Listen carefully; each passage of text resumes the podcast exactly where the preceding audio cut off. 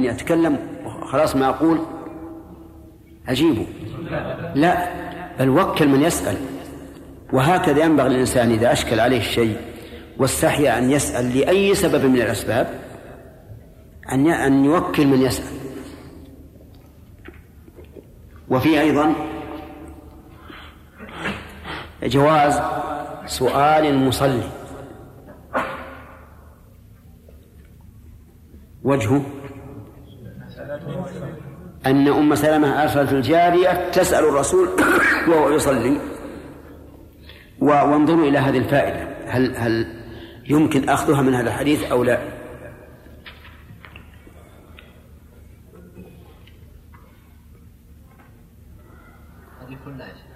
إيه نعم. ليس بواضح. لأنه ربما الرسول عليه الصلاة والسلام لما صلى وجلس في مكانه إما يذكر الله أو ساكت. يعني ليس فيه الصريح أن الجارية سألته وهو يصلي. نقرأ الحديث. فأرسلت إليه. نفس الحديث؟ نعم. نعم. السابق؟ فق... نعم. فقالت أم سلمة. نعم. فأرسل فأرسلت فقالت أم سلمة. السابق شيخ؟ في وسط الحديث. نعم. نعم. فأرسلت إليه الجارية فقلت قومي بجنبه فقولي له تقول أم سلمة يا رسول الله إني أسمعك تنهى عن هاتين الركعتين وأراك تصليهما فإن أشار بيده فاستأخري عنه. قال ففعلت الجارية فأشار بيده فاستأخرت عنه فلما انصرف قال يا ابن قال يا ابنة أبي أمية سألت عن الركعتين بعد العصر. إنه أتاني إنه أتاني ناس من عبد القيس بالإسلام من قومهم فشغلوني عن الركعتين اللتين بعد الظهر فهما هاتان. ظهر لنا أيضا آه، فائدة في كون أم سلمة لم تباشر السؤال لأن عندها نسوة. فمن إكرام الضيف أن لا تقوم عنه عنهن فبقيت وأرسلت الجارية. وليس في الحديث شيء يدل على أن الرسول كان يصلي بل إن قوله فصلاهما ظاهره أنه قد فرغ منهما. نعم. إذا فيه دليل على العمل بالإشارة. لأن أم سلمة أرشد الجارية أنه إذا أشار إليها أن تستأخر فاستأخرت. وفيه دليل على جواز تأخير الجواب إذا كان الإنسان مشغولا بما سيزول. يعني الإنسان مثلا من حين ما صليت تقدم إليك يسألك قبل أن تسبح وقبل كل شيء فليس فليس آه، عليك لوم إذا قلت انتظر حتى أسبح حتى أتم وردي وما أشبه ذلك. لأن هذا لا يفوت. أما إن علمت أنك لو أخرته لفات مقصوده فحينئذ نقول انظر ما هو الأصلح. والغالب أن الأصلح أن تجيبه لأن وردك أو تسبيحك مدرك بعد. وفيه أيضا من فوائد الحديث جواز نداء الزوجة باسمها. العلم العلم أو الكنية أو اللقب. لأن الرسول كنا من؟ أم سلمة في قوله يا ابنة أبي أمية. وكان بعض الناس يتحاشى أن ينادي زوجته باسمها. وهي أيضا تتحاشى أن تنادي الزوج باسمه. ولا أدري هل هذا العرف عند جميع الناس أو عند أناس دون أناس. نعم. ها؟ في بعض البلاد. ليس من الأدب باسمه. ولا ولا أيضا من العشب المعروف أن يناديها باسمها. هذا معروف عند بعض الناس ما نقول كل الناس. لكن إذا كان هذا المعروف عند الناس فإن من العشرة بالمعروف أن لا تناديها بما تكره أن تناديها به. وكذلك هي لأن الله قال عاشروهن بالمعروف وهذه كلمة تشمل كل عرف. إلا ما كان عرفا حراما فهذا لا لا. معلوم أنه لا يمكن اتباعه. ومن فوائد هذا الحديث أنه يجوز العمل بالمفضول إذا كان هناك مصلحة. وهو أن الرسول صلى الله عليه وسلم اشتغل بالوفد عن صلاة الراتبة في وقتها وأخرها إلى ما بعد إلى ما بعد العصر. وهذا من نعمة الله عز وجل. أحيانا يلجأ الإنسان إلى مثل هذا. يأتي أناس مثلا ويشغلونه. ولنفرض أنه أراد أن أن تكون الراتبة في بيته لأنه أفضل. لما وصل البيت وإذا قوم يفدون عليه ضيوفا. فهنا ربما يؤخر الراتبة حتى يخرج هؤلاء الضيوف. ولكن اعلموا أن لكل مقام مقالا. إذا كان هؤلاء الضيوف لو قلت لهم اسمحوا لي أن أصلي الراتبة سمحوا ولم يروا في ذلك غضاضة فهنا إيش؟ استاذن منهم. وهذا نوع من الإكرام.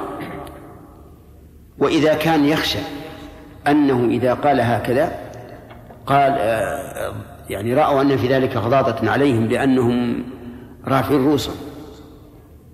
ما يبون يفارقهم. إذا فارقهم قالوا هذا أهاننا فلا يفعل. يبقى معهم وإذا تيسر أن يصلي في الوقت كذاك المطلوب وإلا فلو كان بعد بعد الوقت. طيب فإن قال قائل هؤلاء الضيوف جاءوا للسؤال عن الإسلام. يعني وفد والسؤال عن الإسلام مو هين. ولهذا أخر ابن عباس رضي الله عنه صلاة المغرب إلى صلاة العشاء وجمع بينهما لأنه كان يخطب في الخوارج. نعم. وهذه مصلحة شرعية يعني فعل ابن عباس رضي الله عنهما. تحقن بها دماء وتحفظ بها أموال. فلذلك رأى من المصلحة أن يبقى في خطبته وفي كلامه ولو خرج وقت المغرب. فقد يقال إن إن الرسول عليه الصلاة والسلام أخرها لأنهم آه، تأليفا لهم على الإسلام وتعليما لهم بشرائع الإسلام. لكن القول الأول الذي اخترناه نقول إنه أعم. قوله أعم وأنه متى كان في تأخير ذلك إكرام لهؤلاء الضيوف فليؤخر. ودليل ذلك من من السنة من كان يؤمن بالله واليوم الآخر فليكرم ضيفه. والراتبة سنة ما هي واجبة؟ نعم. ما ذكر الشيخ النووي؟ أنها أدرك أن الجارية أدركته وهو يصلي أو بعد الصلاة.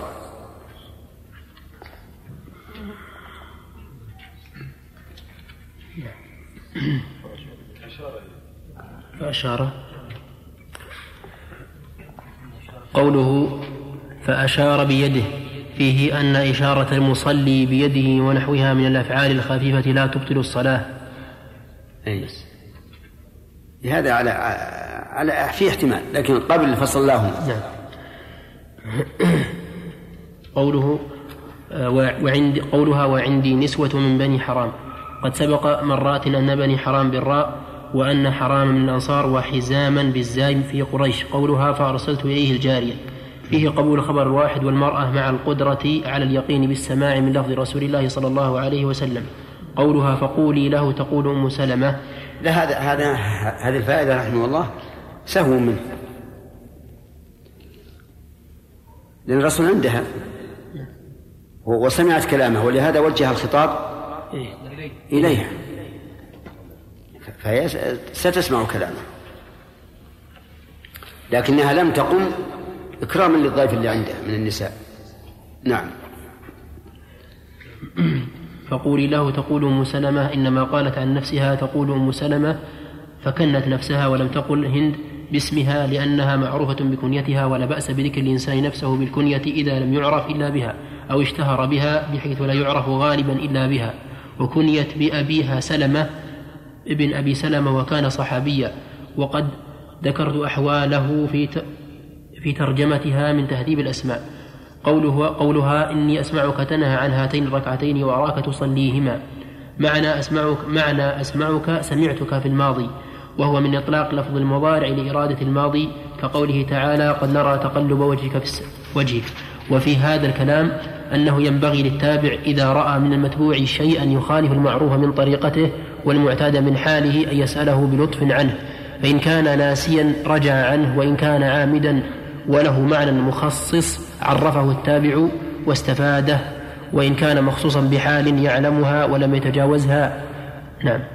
وفي وفيه مع هذه الفوائد فائدة أخرى. هذه فائدة جيدة أن أن المتبوع إذا كان على حال وفعل ما يخالف حاله أنه يسأل لماذا؟ أي نعم. وله نظائر أيضا. آه، أحد أولاد ابن عمر أحد أبناء ابن عمر رضي الله عنهما رآه يصلي متربعا في الجلوس. قال كيف تقول هكذا؟ وقد أخبرت أن الرسول كان يفترش. قال إن رجلي لا تقلاني. فهذا طيب. نعم. نعم وفيه مع هذه الفوائد فائدة أخرى وهي أنه بالسؤال يسلم من إرسال الظن السيء بتعارض الأفعال أو الأقوال وعدم الارتباط بطريق واحد. نعم. طيب. آه لعلي أكمل الشرح ها؟ أقول لعلي يكمل بقية الحديث قد يظهر شيء. نعم. آه، قول قوله صلى الله عليه وسلم إنه أتاني ناس من من من عبد القيس بالإسلام من قومهم فشغلوني عن الركعتين اللتين بعد الظهر فهما هاتان فيه فوائد منها إثبات سنة الظهر بعدها ومنها أن السنن الراتبة إذا فاتت يستحب قضاؤها وهو الصحيح عندنا ومنها أن الصلاة التي لها سبب لا تكره في وقت النهي وإنما يكره ما وإنما يكره ما لا سبب لها. وهذا الحديث هو عمدة أصحابنا في المسألة وليس لنا أصح دلالة منه ودي ود ود ودلالته ظاهرة. وليس لنا أصح. نعم. وليس لنا أصح. وليس لنا أصح دلالة منه ودلالته ظاهرة. فإن قيل فقد دوم النبي صلى الله عليه وسلم عليها ولا يقولون بهذا. عليهما. نعم. أو عليها. عليها عندي. نعم ماشي. ولا يقولون بهذا. قلنا لأصحابنا في هذا وجهان حكاهما المتولي وغيره أحدهما القول به فمن فمن دأبه سنة راتبة فقضاها في وقت النهي كان له أن يداوم على صلاة مثلها في ذلك الوقت. والثاني وهو الأصح وهو الأصح الأشهر ليس له ذلك. وهذا من خصائص النبي صلى هذا من خصائص رسول الله صلى الله عليه وسلم. وتحصل الدلالة بفعله صلى الله عليه وسلم في اليوم الأول. فإن قيل هذا خاص بالنبي صلى الله عليه وسلم قلنا الأصل الاقتداء به صلى الله عليه وسلم وعدم التخصيص حتى يقوم دليل به. بل هنا دلالة ظاهرة على عدم التخصيص وهي أنه صلى الله عليه وسلم بين أنها سنة الظهر ولم يقل هذا الفعل مختص بي وسكوته ظاهر في جواز الاقتداء. ومن فوائده أن إيه لكن, لكن لا لا مطلقا. في جواز الاقتداء لا مطلقا. جواز الاقتداء إذا حصل له مانع من صلاة الراتبة بعد الظهر يقضيها. لأن الرسول ما فعلها إلا إلا في هذه الحال. لكن هل يداوم عليها إن داوم عليها مع الراتبة صار, صار زيادة وإن ترك الراتبة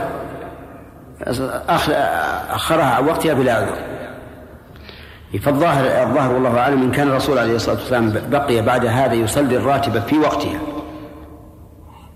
فهذا من خصائص لا شك لأنها تبقى حينئذ ليس لها سبب. سبب. ليس لها سبب وإن كان عليه الصلاة والسلام صار يترك الراتبة لأنه تركها في ذلك اليوم وصلاها بعد العصر فهو قد أخرها إلى ما بعد العصر و... ويكون هذا أيضا من الخصائص. لأن نحن مأمورون بأن نصلي ركعتين بعد الظهر لا بعد العصر. نعم. نعم. ومن فوائده أن صلاة النهار مثنى مثنى كصلاة الليل وهذا مذهبنا ومذهب الجمهور وقد سبقت المسألة.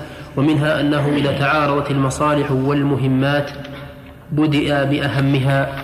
ولهذا بدأ النبي صلى الله عليه وسلم بحديث القوم بالإسلام وترك سنة الظهر حتى فات وقتها لأن الاشتغال بإرشادهم وهدايتهم وهدايتهم وهدايتهم وقومهم إلى الإسلام أهم. خلاص؟ نعم. ترجم عليه في باب إذا كل ما وهو يصلي فأشار بيده واستمع طيب ساق الحديث؟ لا أشار إلى رقمه إيه راجع حتى ذكر هنا ذكر.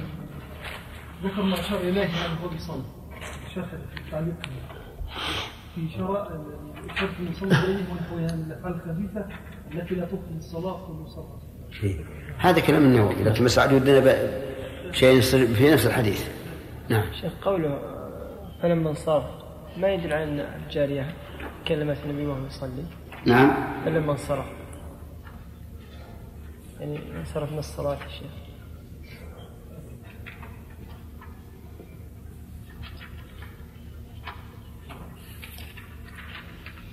فلما انصرف قال يا ابنة أبي أمية.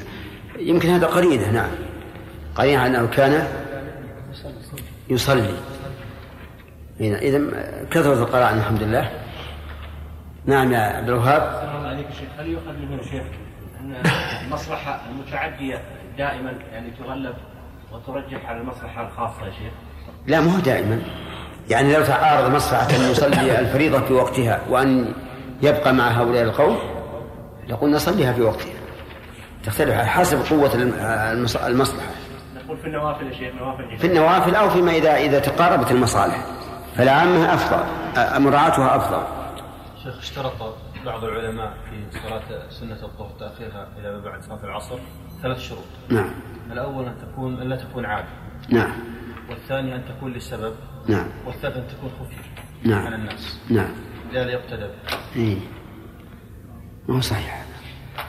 أما كون لسبب فنعم. وأما ألا تكون عادة فهذا بناء على أن هذا مخصوص بالرسول عليه الصلاة والسلام. وهذا صحيح. صحيح يعني ما ما يأخذها تكون عادة. لأن العادة المضطردة للرسول عليه الصلاة والسلام قبل هذه القصة أنه كان يصليها بعد الصلاة. بس أما خفف فلا. سيأتينا إن شاء الله بعض الفاق يكون سرا وعلانية. نعم. بارك الله فيك. عمر بن الخطاب رضي الله عنه عندما عندما كان مشغولا بسب آلهة المشركين فذكر ذلك الرسول صلى الله عليه وسلم وبالتالي أخر صلاة العصر. نعم. وأقر الرسول صلى الله عليه وسلم على ذلك. نعم. فهل في تأخير للصلاة مصلحة يا شيخ؟ لا لكن هذا في في عرض الخندق. وتعرف أن أن القوم كانوا مجهدين. والعدو ما ما تركهم يصلون العصر حتى غابت الشمس.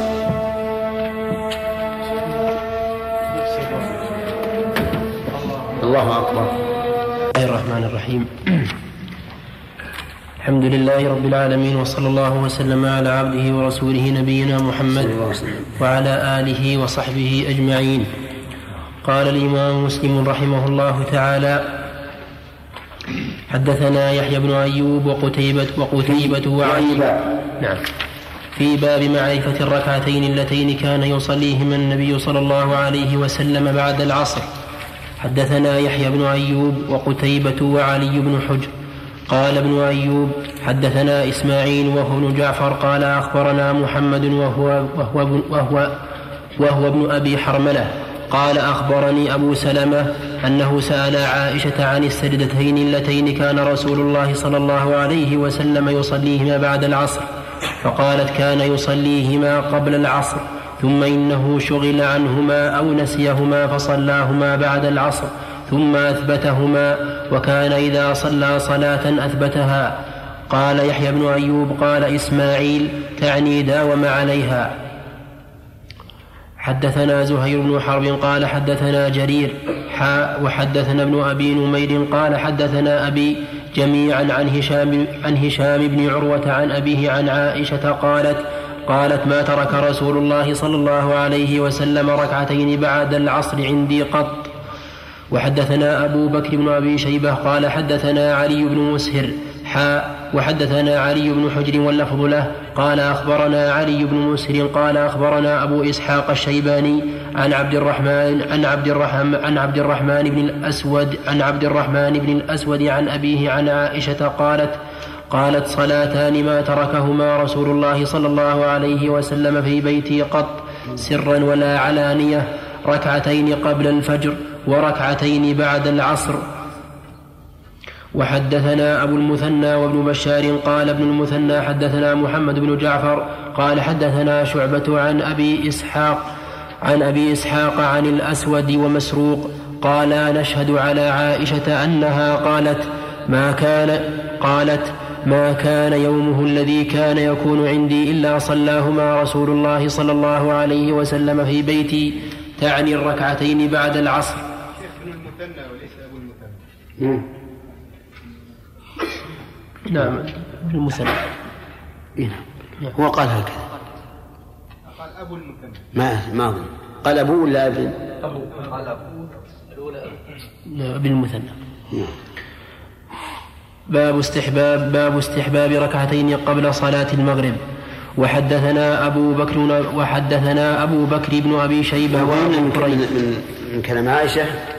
أن الرسول أثبت ذلك لأنه كان إذا صلى صلاة أثبتها. وعلى هذا فيكون من- خصائص الرسول عليه الصلاة والسلام إثبا- إثباتها.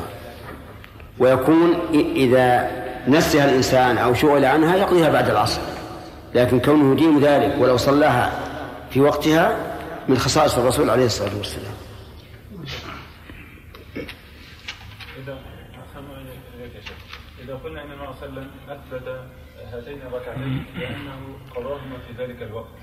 فلماذا لم يرد أنه أثبت 12 ركعة آه، في وقت الضحى؟ وهو كان يصليهما إذا فاتته صلاة الليل. نعم. ما ندري ما ما نعلم لعل لعل هذا لقصرها. يعني ركعتها لا تشغلني كثيرا. نعم. إذا قال النبي صلى الله عليه وسلم قضاها بعد العصر لأنه كان إذا صلى صلاة أثبتها. ما هو قضاها لأنه إذا صلى أثبتها لكن داوم عليها. لأنه إذا صلى صلاة أثبتها. أما القضاء ما في إشكال. إذا نسيها قضاها. إذا ما ما نقضيها نحن بعد العصر على هذا القول؟ بلى. نقضيها بعد العصر. لكن هل إذا صليناها الراتبة بعد الظهر نصلي بعد العصر ركعتين؟ لا. هذا هو محل الخصوصية. نعم. باب استحباب ركعتين قبل صلاة المغرب. وحدثنا أبو بكر بن أبي شيبة وحدثنا أبو بكر بن أبي شيبة وأبو كريب جميعا عن ابن فضيل. قال أبو بكر حدثنا محمد بن فضيل عن مختار عن مختار بن فلفل. قال سألت أنس بن مالك عن التطوع بعد العصر. فقال كان فقال كان عمر يضرب الأيدي على صلاة بعد العصر. وكنا نصلي على عهد النبي صلى الله عليه وسلم ركعتين بعد غروب الشمس قبل صلاة المغرب فقلت له أكان رسول الله صلى الله عليه وسلم صلاهما؟ قال كان يرانا نصليهما فلم يأمرنا ولم ينهنا. وحدثنا شيبان بن فروخ قال ولم حدثنا يأمرنا ولم ينهنا. فهذا يدل على أنه لم يسن ذلك. ولكنه لم ينهى عنه إلا أنه في أحاديث أخرى تدل على أنه سن ذلك. فقال صلوا قبل المغرب ثلاث مرات. ثم قال في الثالثة لمن شاء كراهية أن يتخذها الناس سنة. وحدثنا شيبان بن فروخ قال حدثنا عبد الوارث عن عبد العزيز وهو ابن صهيب عن أنس بن مالك قال كنا بالمدينة فإذا أذن المؤذن لصلاة المغرب ابتدروا السواري فيركعون ركعتين ركعتين حتى إن الرجل الغريب ليدخل المسجد فيحسب أن الصلاة قد صليت من كثرة من يصليهما.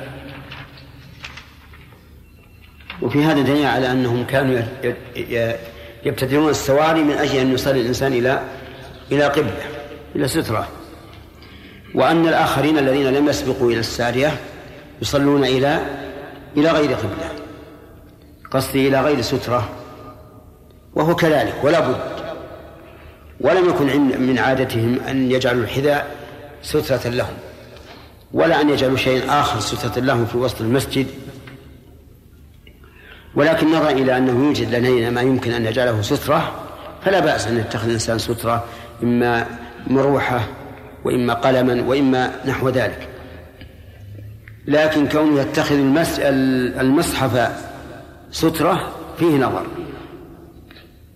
لأن في هذا ابتدالا للمصحف. ابتدالا للمصحف ونوعا من الإهانة له. وأسوأ من ذلك من يجعله في مكانه يحجز به المكان سواء في الصلاة أو في مكان الدرس. فإن هذا لا ينبغي إطلاقا. المصحف أعز وأعظم من أن يجعل حاجزا. يحجز به الصلاة يحجزه للصلاة يحجز به للصلاة أو للقراءة. ومثل ذلك أيضا ما يفعله بعض الناس الآن عندما تكلمه بالهاتف ويقول انتظر يفتح لقراءة قرآن. زعموا أن هذا أفضل من الموسيقى. بعضهم يضع موسيقى. كل هذا خطأ. الموسيقى خطأ لأنه يؤثم المنتظر أو يؤدي إلى أن يقطع المكالمة والقرآن أيضا خطأ لأنه ابتذال له. وربما يستمع إليه من لا يحب أن يستمع. لا نقول من لا يحب القرآن من لا يحب أن يستمع.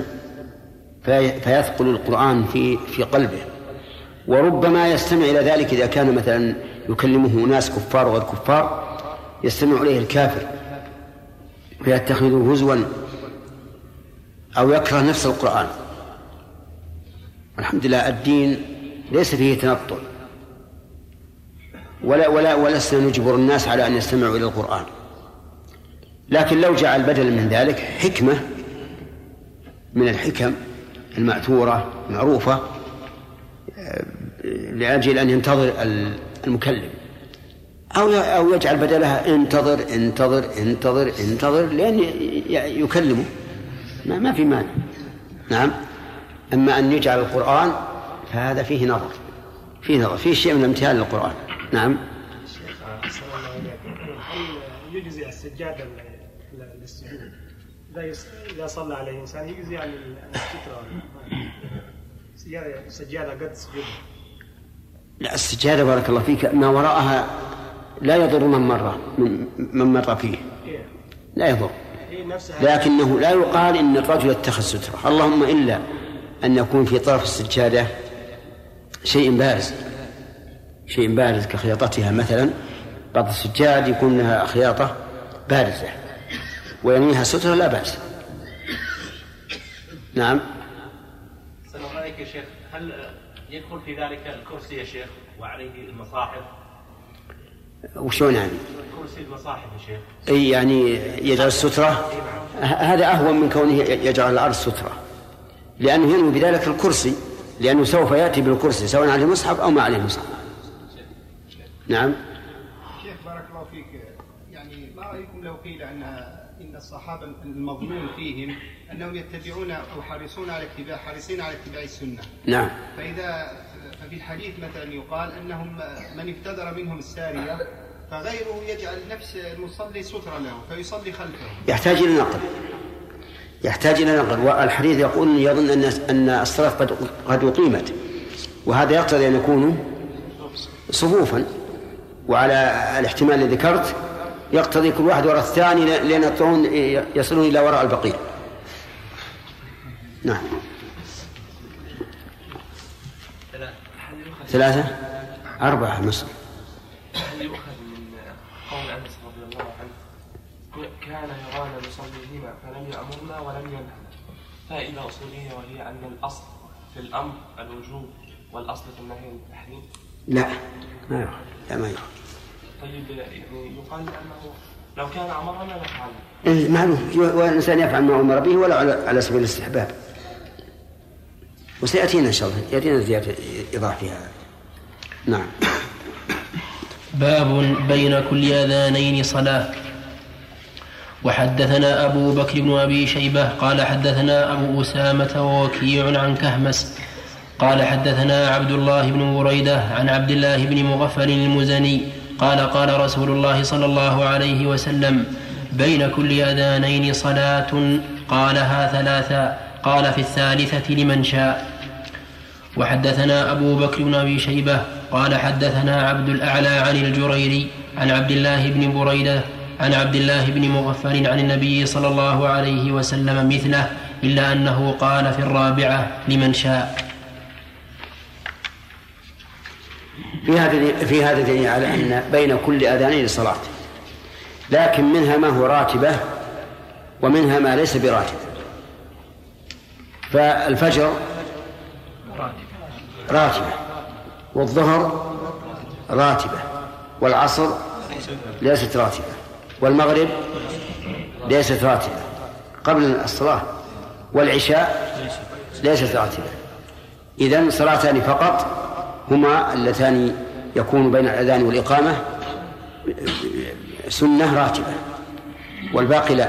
لكن مع ذلك نقول صل بين الأذان والإقامة في صلاة العصر. وصل بين الأذان والإقامة في صلاة المغرب وصل بين الأذان والإقامة في صلاة العشاء.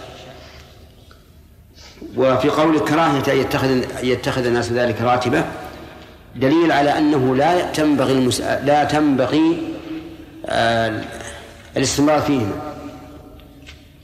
بل أحيانا وأحيانا. لأن الإنسان لو استمر فيهما لكانت راتبة. وفي هذا الفرق بين السنن الراتبة وغير الراتبة. فإن الراتبة يلازم عليه الإنسان بقدر استطاعته وغير الراتبة لا. لكن في حديث خاص في المغرب صلوا قبل المغرب صلوا قبل المغرب صلوا قبل المغرب ثم قال في الثالثة لمن شاء. وهذه الصلاة سنة وليست براتبة. وفي قوله بين كل أذانين آه، صحة إطلاق الأذان. على الإقامة لكن على سبيل التغليب على سبيل التغليب. و... وإلا فالإقامة لها اسم خاص والأذان له اسم خاص. كما في حديث أنس أمر بلال أن يشفع الأذان ويوتر الإقامة. وقال إذا أقيمت الصلاة فلا صلاة إلا المكتوبة. لكن التغليب بابه واسع. كما يقال العمران لمن؟ لأبي بكر وعمر والقمران للشمس والقمر. نعم.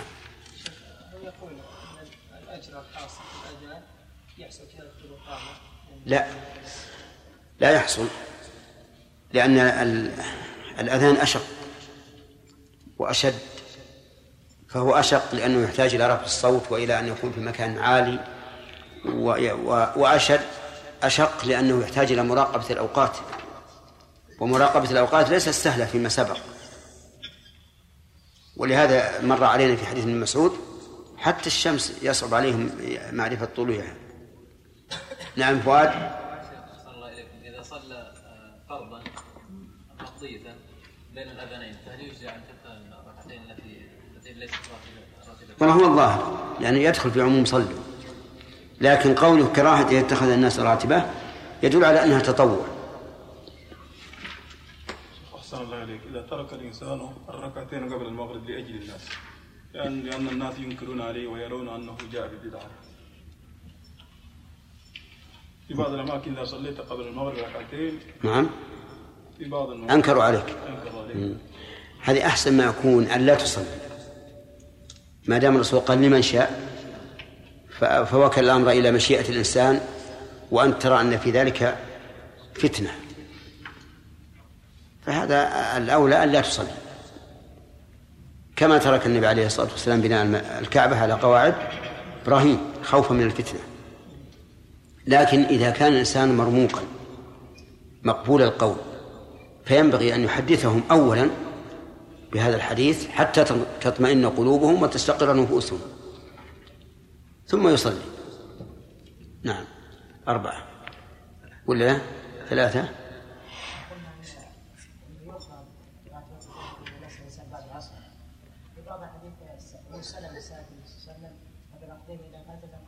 نعم. يعني هذا بعض العلماء أعله وقال ما هو صحيح. وبعض العلماء قال فنقضيهما يعني كما فعلت. يعني تسأل عن الاستمرار عليهم يعني كقضاء كقضائك. نعم. قاعدة يا شيخ عندنا قاعدة أن نشرح الحديث الأول ثم نأتي ثم نأتي بالاحاديث الأخرى ثم يسألون بعد ذلك. إي نعم. ثم الان يسألون كل حديث.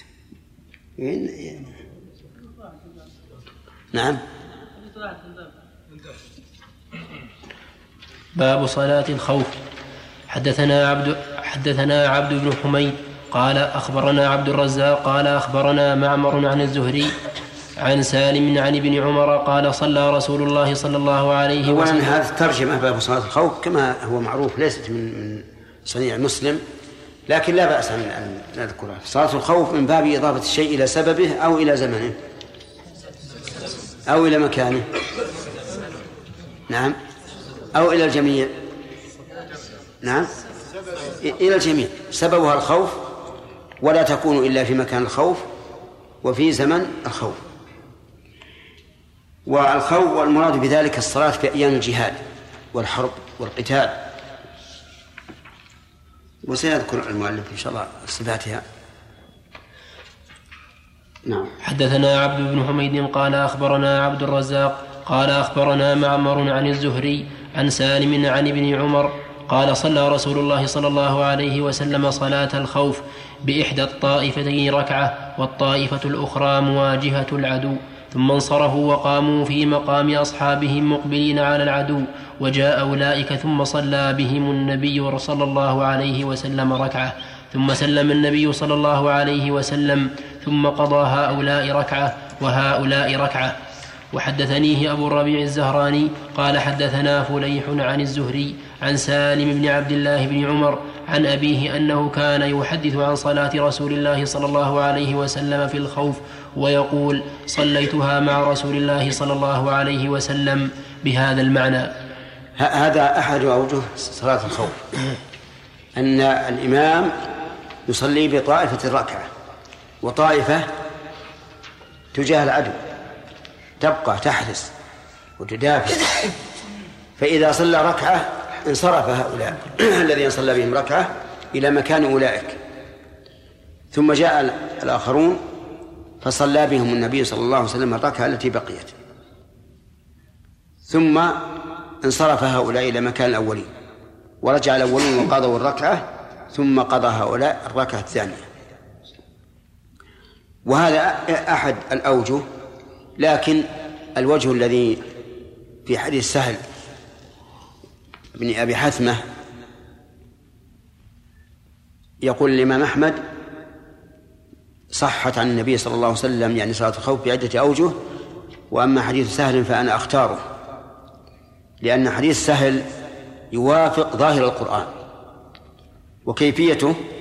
أن النبي صلى الله عليه وسلم جمع جعلهم قسمين قسما صلى معه الركعة الأولى ثم قام النبي صلى الله عليه وسلم إلى الثانية وقاموا معه ثم أتموا والنبي صلى الله عليه وسلم قائم أتموا في مكانهم وانتهوا من الصلاة وذهبوا إلى مكان الطائفة الثانية التي لم تحضر الصلاة فجاءت الطائفة الثانية ودخلت مع النبي صلى الله عليه وسلم في الركعة الثانية.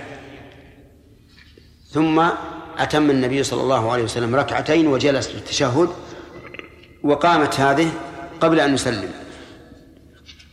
وقضت الركعة التي فاتتها. وهي الأولى.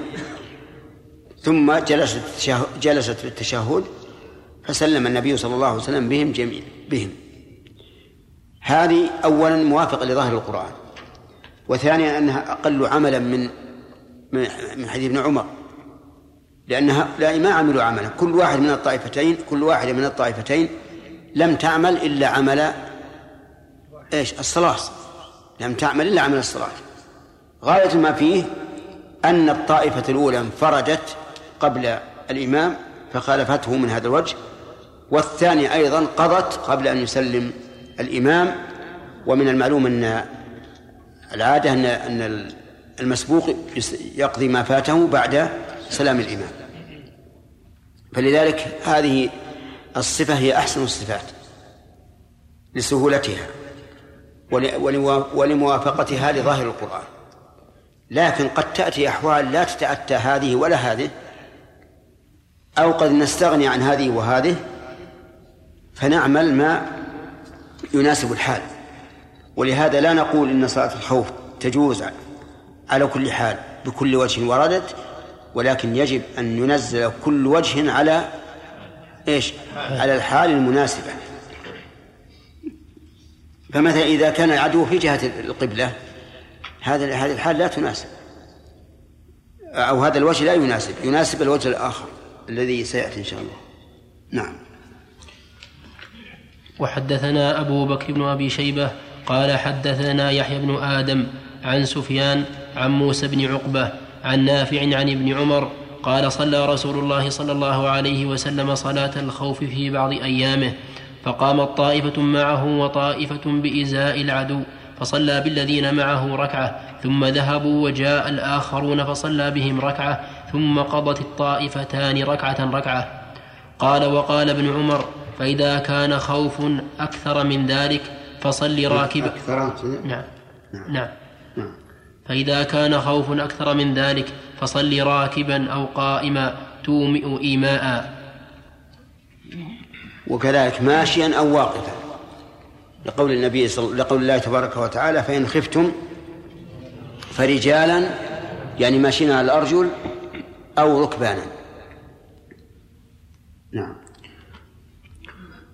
حدثنا محمد بن عبد الله بن نمير قال حدثنا أبي قال حدثنا عبد الملك بن قال حدثنا عبد الملك بن أبي سليمان عن عطاء عن عطاء عن جابر بن عبد الله قال شهدت مع رسول الله صلى الله عليه وسلم صلاة الخوف فصفنا صفين صف خلف رسول الله صلى الله عليه وسلم والعدو بيننا وبين القبلة فكبر النبي صلى الله عليه وسلم وكبرنا جميعا ثم ركع وركعنا جميعا ثم رفع, ثم رفع رأسه من الركوع ورفعنا جميعا ثم انحدر بالسجود والصف الذي يليه وقام الصف المؤخر في نحر العدو. فلما قضى النبي صلى الله عليه وسلم السجود وقام, وقام الصف الذي يليه انحدر الصف المؤخر بالسجود وقاموا. ثم تقدم الصف المؤخر وتأخر الصف المقدم ثم ركع النبي صلى الله عليه وسلم وركعنا جميعا ثم رفع رأسه من الركوع ورفعنا جميعا ثم انحدر بالسجود والصف الذي يليه الذي كان مؤخرا في الركعة الأولى وقام الصف المؤخر في نحور العدو فلما قضى النبي صلى الله عليه وسلم السجود فلما قضى النبي صلى الله عليه وسلم السجود والصف الذي يليه انحدر الصف المؤخر بالسجود فسجدوا ثم سلم النبي صلى الله عليه وسلم وسلمنا جميعا. قال جابر كما يصنع حرسك كما يصنع حرسكم هؤلاء بأمرائهم. الله هذه الصفة متى تكون؟ أو هذا الوجه متى يكون؟ إذا كان العدو أمامهم تجاه القبلة. يصلون جميعا ويركعون جميعا ويرفعون من الركوع جميعا. فإذا سجدوا سجد الصف الأول سجد الصف الأول وبقي الصف الثاني قائما حتى يقوموا. فإذا قاموا سجد الصف الثاني. فإذا قاموا تقدم الصف المؤخر وتأخر الصف المقدم. ثم فعلوا في الركعة الثانية كما فعلوا في الركعة الأولى. وفي هذا في هذا الحديث دليل على وجوب المعادلة والعدل بين الناس. حتى في هذه الحال. فإن الصف الثاني في الركعة الأولى سوف يتقدم ويخطو خطوات وسوف يتمايز الناس بعضهم عن بعض. لكن كل هذا مراعاة للعدل. ثم الصلاة ابتدأ بهم جميعا وانتهى بها جميعا. وهذا غاية ما يكون من العدل. طيب فلو فرض أنهم في هذه الحال هجم عليهم العدو إيش يعمل؟ يقومون يصلون يكملون الصلاة؟ كل واحد لحاله على ما على ما يتسهل لهم. نعم لأن الله قال في القرآن فإذا سجدوا فليكون من ورائكم ولتأتي طائفة أخرى لم يصلوا فليصلوا معك وليأخذوا حذرهم وأسلحتهم. في الطائفة الثانية أمر سبحانه وتعالى أن يؤخذ الحذر والسلاح. وفي الآية وفي الأول قال وليأخذ وليأخذوا أسلحتهم فقط. ووجه الفرق ظاهر. لأنهم في الركعة الثانية قد يكون العدو استعد أكثر للهجوم. فلهذا قال خذوا حذرهم. فليأخذوا حذرهم وأسلحتهم. ولماذا أمر الله بأخذ السلاح؟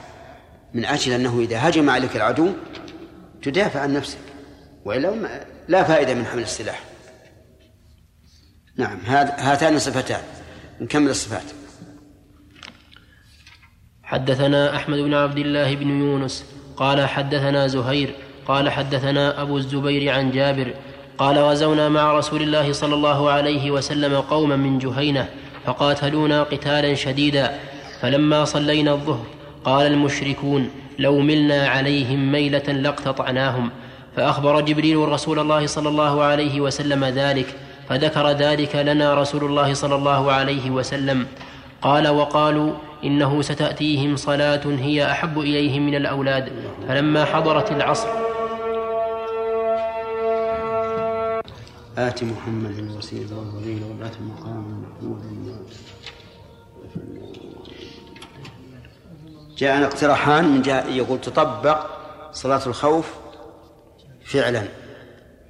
يقول إذا كان يريد أن تطبقها فعلا فلنكن طائفتان أو طائفتين. إحداهما تمثل العدو والثانية تمثل المسلمين. نعم. عشان ينطبق التمثيل تماما. نعم. السلاح نشوف ندور عليه. ما تكون طائفة. نعم. تكون كلا الطائفتين مسلمين إيه؟ متعادين لا حول لا لا هذا أرجع. الظاهر أن صلاة الخوف ما تصل في هذا الحال. على كل حال الإشكال يقول حديث جابر. حديث جابر ما في إشكال. حديث جابر وفي إشكال. ها؟ ما في إشكال الآن مثلا إذا إذا قدرنا أن العدو الآن أمامنا العدو الآن أمامنا ونحن سنكون صفين ضروري نكون صفين ما نكمل الصف الأول يعني سواء قل عددنا أو كثر. لابد أن نكون صفين. قل العدد أو كثر. يصفون وراء الإمام صفين. إلى هنا واضح. يصلي بهم كما يصلي في المسجد. في الأمن ويركع ويرفع. إذا رفعوا ثم سجد الإمام يسجد معه الصف الأول ويبقى الصف الثاني قائما. يحرص لئلا يأتي يأتي العدو إذا رآهم يصلون تمام؟ طيب. قام الإمام والصف الأول. وش بقى على الصف الثاني؟ السجود. يسجد الصف الثاني. فإذا سجدوا السجدتين قاموا. إذا قاموا يتبادلون الأمكنة الآن. يتقدم الصف المؤخر ويتأخر الصف المقدم ليكون الصف الأول في الركعة الأولى هو الثاني في الركعة الثانية. ويكون الثاني في الركعة الأولى هو الأول في الركعة الثانية. حتى يعدل بينهم. لأن الرسول صلى الله عليه وسلم يقول لو يعلم الناس ما في النداء والصف الأول ثم لم يجدوا إلا أن يستهموا عليه لاستهموا طيب. الآن يقرؤون جميعا. الإمام والصفان. ويركعون جميعا. فإذا سجد الإمام والصف الذي معه وقف الصف الثاني. فإذا جلس الإمام للتشهد. سجد الصف الثاني. ثم جلسوا معه للتشهد وسلم بهم جميعا. هذه واضحة الآن؟ هذه أنا عندي أن أوضح من حديث ابن عمر. نعم. حديث ابن عمر أخفى من هذا. أنت خالد تسأل صفته؟ لا الطائفة الثانية تسلم لا ما يسلمون. آه، يصلي يصلي بها يصلي بالطائفة الأولى ركعة. فإذا قام هو للركعة الثانية انصرفت الطائفة الأولى تجاه العدو. ولا يسلمون يبقون على صلاتهم. ثم ترجع الطائفة التي تجاه العدو وتدخل مع الإمام في إيش؟ في الركعة الثانية. ويصلي بهم الركعة الثانية ثم ينصرفون تجاه العدو وتأتي الطائفة الأولى. أو يقضون في مكانهم وذلك أيضا يقضون. لكن لكن مقتضى العدل أن ينصر أن يكونوا في المقام الأولى. والحركة ما تبطل الصلاة. ما تبطل الصلاة. حركة ضرورة. بقي علينا حديث السهل لعله يذكره المؤلف. لا يتكلمون. لا يتكلمون لأن الكلام لا داعي له. ولا للضرورة لا لضرورة يتكلمون. ما تبطل. نعم. نعم. حدثنا أحمد بن عبد الله بن يونس قال حدثنا زهير قال حدثنا أبو الزبير عن جابر قال غزونا مع رسول الله صلى الله عليه وسلم قوما من جهينة فقاتلونا قتالا شديدا فلما صلينا الظهر قال المشركون لو ملنا عليهم ميلة لاقتطعناهم. فأخبر جبريل رسول الله صلى الله عليه وسلم ذلك فذكر ذلك لنا رسول الله صلى الله عليه وسلم. قال وقالوا إنه ستأتيهم صلاة هي أحب إليهم من الأولاد. فلما حضرت العصر من قال هذا؟ الكفار المشركون. نعم. فلما حضرت العصر قال صفنا صفين والمشركون بيننا وبين القبلة. قال فكبر رسول الله صلى الله عليه وسلم وكبرنا, وكبرنا وركع فركعنا ثم سجد وسجد معه الصف الأول. فلما قاموا سجد الصف الثاني ثم تأخر الصف الأول وتقدم الصف الثاني فقاموا مقام الأول. فكبر رسول الله صلى الله عليه وسلم وكبرنا وركع فركعنا ثم سجد وسجد معه الصف الأول وقام الثاني. فلما سجد الصف الثاني ثم فلما سجد الصف الثاني ثم جلسوا جميعا سلم عليهم رسول الله صلى الله عليه وسلم. قال أبو الزبير ثم خص جابر أن قال كما يصلي أمراؤكم هؤلاء. ثم نعم. قال أبو الزبير ثم خص جابر أن قال كما يصلي أمراؤكم هؤلاء. في هذا الحديث إشكال وهو قول كبر وركع لكن يحمل على أنه كبر للركوع لأن اللفظ الأول ليس فيه أنه كبر لما قام الصف الثاني. وفي قوله كما يصلي أمراءكم كأنه والله أعلم في ذلك الوقت يبقى حراس الأمير. لا يركعون لا يسجدون إلا إذا قام الناس من السجود. فإنهم يسجدون. نعم. لأنه كما تعرفون في ذلك الوقت فتن خوارج ويخشى على الإمام من أن يبدره أحد بالقتل. نعم.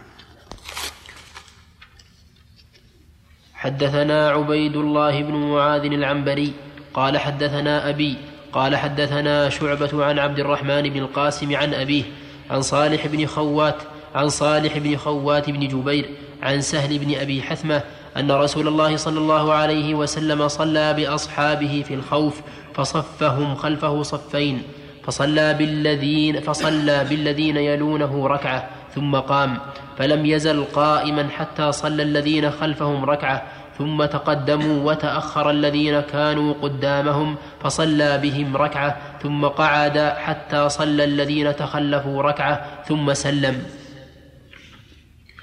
يشبه سياقه يشبه سياق؟ جابر حديث جابر نعم. حدثنا يحيى بن يحيى قال قرأت على مالك عن يزيد عن يزيد بن رومان عن صالح بن خوات عمن صلى مع رسول الله صلى الله عليه وسلم يوم ذات الرقاع صلاة الخوف. أن طائفة صفت معه وطائفة وجاه العدو فصلى بالذين معه ركعة ثم ثبت قائما وأتموا لأنفسهم ثم انصرفوا فصفوا وجاه العدو وجاءت الطائفة الأخرى فصلى بهم الركعة التي بقيت ثم ثبت جالسا وأتموا لأنفسهم ثم سلم بهم. هذا هو الذي يوافق؟ ظاهر القرآن. ظاهر القرآن. وقول غزوة ذات الرقاع قيل إنهم جعلوا على أرجلهم ربطوا عليها رقاعا خوفا من الحر والحصى فسميت بهذا الاسم. هذه معروفة لكم الآن ولا ولا تحتاج؟ تحتاج. والله تحتاج ها؟ تحتاج. نعم. ما تشكل يصلون ركعتين ثم يذهبون. الأولون ركعتين نعم. وبعضهم يقول في صلاة المغرب لا تتأتى هذه الصورة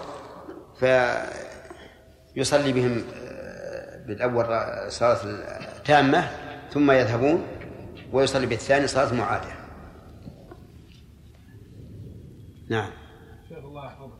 بالنسبة للذين يقضون الصلاة هل يقضونها فرادا أم جماعة؟ لا لا فرادى فرادى الإمام واحد. ما يكون إمامان في صلاة واحدة. يعني ما يكون تأخير وتقديم بين. نعم؟ أقول ما يكون تقديم تقديم وتأخير بين المنفردين. كيف تقديم تأخير يعني الصف الثاني يا شيخ إذا إذا يعني ذهب الصف أي في أي صفة؟ ها؟ صفة يعني صلاة الخوف. إيه لكن صفة أنه يصلي بالطائفة الأولى ركعة وتقضي وهو قائم. تقضي فرادى يعني قصدي يكون تقديم وتأخير بين المصلين. يعني ليش؟ ها يعني ما يقضون جميع؟ ما هو على كل حال. قد يكون بعضهم يراعي البعض. نعم. حديث حذيفه إن النبي صلى الله عليه وسلم صلى بهؤلاء ركعات ما وصلنا يا شيخ ما وصلنا. ما هو في مسلم؟ ما ما علينا. منه إذا هذه عندنا الآن- الآن عندنا ثلاث صفات. بل صفتان. ثلاث. حديث ابن عمر وجابر وسهل نعم ح- كمل حدثنا أبو بكر بن أبي شيبة قال حدثنا عفان قال حدثنا أبان بن يزيد قال حدثنا يحيى بن أبي كثير عن أبي سلمة عن جابر قال أقبلنا مع رسول الله صلى الله عليه وسلم حتى إذا كنا بذات الرقاع. قال كنا إذا أتينا على شجرة ضليلة تركناها لرسول الله صلى الله عليه وسلم. قال فجاء رجل من المشركين وسيف رسول الله صلى الله عليه وسلم معلق بشجرة فأخذ سيف نبي الله صلى الله عليه وسلم فاخترطه فقال لرسول الله صلى الله عليه فرطه يعني سله بسرعة. نعم. فقال لرسول الله صلى الله عليه وسلم أتخافني؟ قال لا. قال فمن يمنعك مني؟ قال الله يمنعني منك.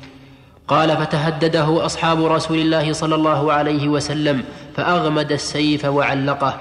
قال فنودي بالصلاة فصلى بطائفة ركعتين ثم تأخروا وصلى بالطائفة الأخرى ركعتين. قال, فك قال فكانت لرسول الله صلى الله عليه وسلم أربع ركعات وللقوم ركعتان. هذه من الصفات هذه من الأوجه ويكون الرسول صلى الله عليه وسلم صلى في ذات الرقاع على على وجهين الوجه الأول حديث سهل بن أبي حثمة والوجه الثاني حديث جابر رضي الله عنه. نعم. لكن كما قلت لكم أول لا بد أن تراعى الحال في هذه الأوجه. يعني أن الخيار ليس خيارا مطلقا يقال للإنسان افعل ما شئت بل ما هو؟ الأنسب للمقام والأقل حركة في الصلاة. نعم. أقول يستدل بهذا الحديث على عدم وجوب القصر للمسافر. لا. صل, صل ما هو يعني ما هو بوجيه لأن صلاة الخوف يجوز فيها من من الأشياء ما لا يجوز في غيره في حال الأمن وحدثنا عبد الله بن عبد الرحمن الدارمي قال أخبرنا يحيى يعني بن حسان قال حدثنا معاوية وهو ابن سلام قال أخبرني يحيى قال أخبرني أبو سلمة بن قال أخبرني أبو سلمة بن عبد الرحمن أن جابرا أخبره أنه صلى مع رسول الله صلى الله عليه وسلم صلاة الخوف فصلى رسول الله صلى الله عليه وسلم بإحدى, بإح- بإحدى الطائفتين ركعتين ثم صلى بالطائفة الأخرى ركعتين فصلى رسول الله صلى الله عليه وسلم أربع ركعات وصلى بكل طائفة ركعتين. اللهم صل وسلم عليه في هذه الصفات دليل على حكمة الشريعة وتيسيرها والحمد لله. وأنه ينزل أو تنزل كل حال على ما يناسبها. ولكن يجب أن نعلم أنه لا يمكن أن يغير الشرع بتغير الأحوال. الشرع واحد ما يمكن يتغير. لكن ما جعل الشرع فيه ما جعل الشرع الحكم فيه منوطا بالمصلحة فهذا هو الذي يتغير. أما ما أما الثوابت فلا يمكن أن تتغير. فلو قال الإنسان نريد أن نزيد في الصلوات الخمس نجعلها ثمانية. لأن الناس الآن كسالى وينبغي أن نشجعهم. نقول لا يجوز هذا. ولو كان بالعكس قال الناس الآن عندهم عمل عندهم شغل قوي ولا يفرغون. نريد أن نجعل الصلوات عند النوم كل الخمس. كما يفعل بعض الجهال الآن. هل يجوز هذا؟ لا يجوز. لكن ما علق بالمصالح فهذا يتبع المصالح. ما هو انتهى ما هو انتهى الوقت؟ بلى. ها؟ الوقت. الدرس الثاني. إني نسيت أن آتي بال صحيح مسلم. ما مسلم عليه شيء؟ هذا الأول. كان فاني لكن ما أدري. بسم الله الرحمن الرحيم. الحمد لله رب العالمين. وصلى الله وسلم وبارك على عبد وبارك على عبده ورسوله نبينا محمد وعلى آله وصحبه أجمعين.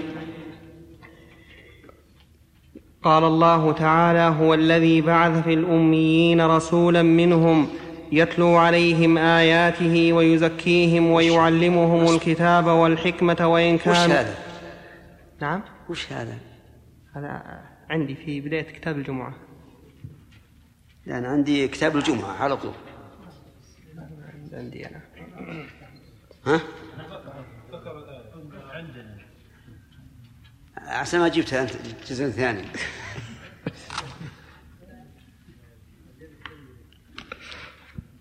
وش هذا؟ صحيح مسلم آه، كتاب الجمعة. ها؟ صحيح مسلم. اي كتاب الجمعة. بس صحيح مسلم إيش؟ وش اللي بعد؟ الترجمة؟ الترجمة بسم الله الرحمن الرحيم كتاب الجمعة. كتاب الجمعة؟ أي. ثم الآية؟ الآية قبل. اي أجل يمكن ما هي بال- بالكتاب. لا قطعا ما هي بالكتاب. اللي عندنا ما- ما هي موجودة. تفضل ما وهو العادة أن المسلم هو بيجيب الآيات. طيب. نعم.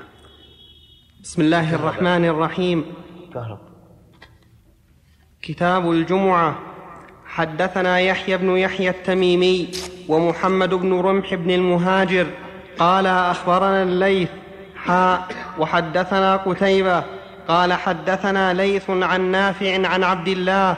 قال سمعت رسول الله صلى الله عليه وسلم يقول إذا أراد أحدكم أن يأتي الجمعة فليغتسل.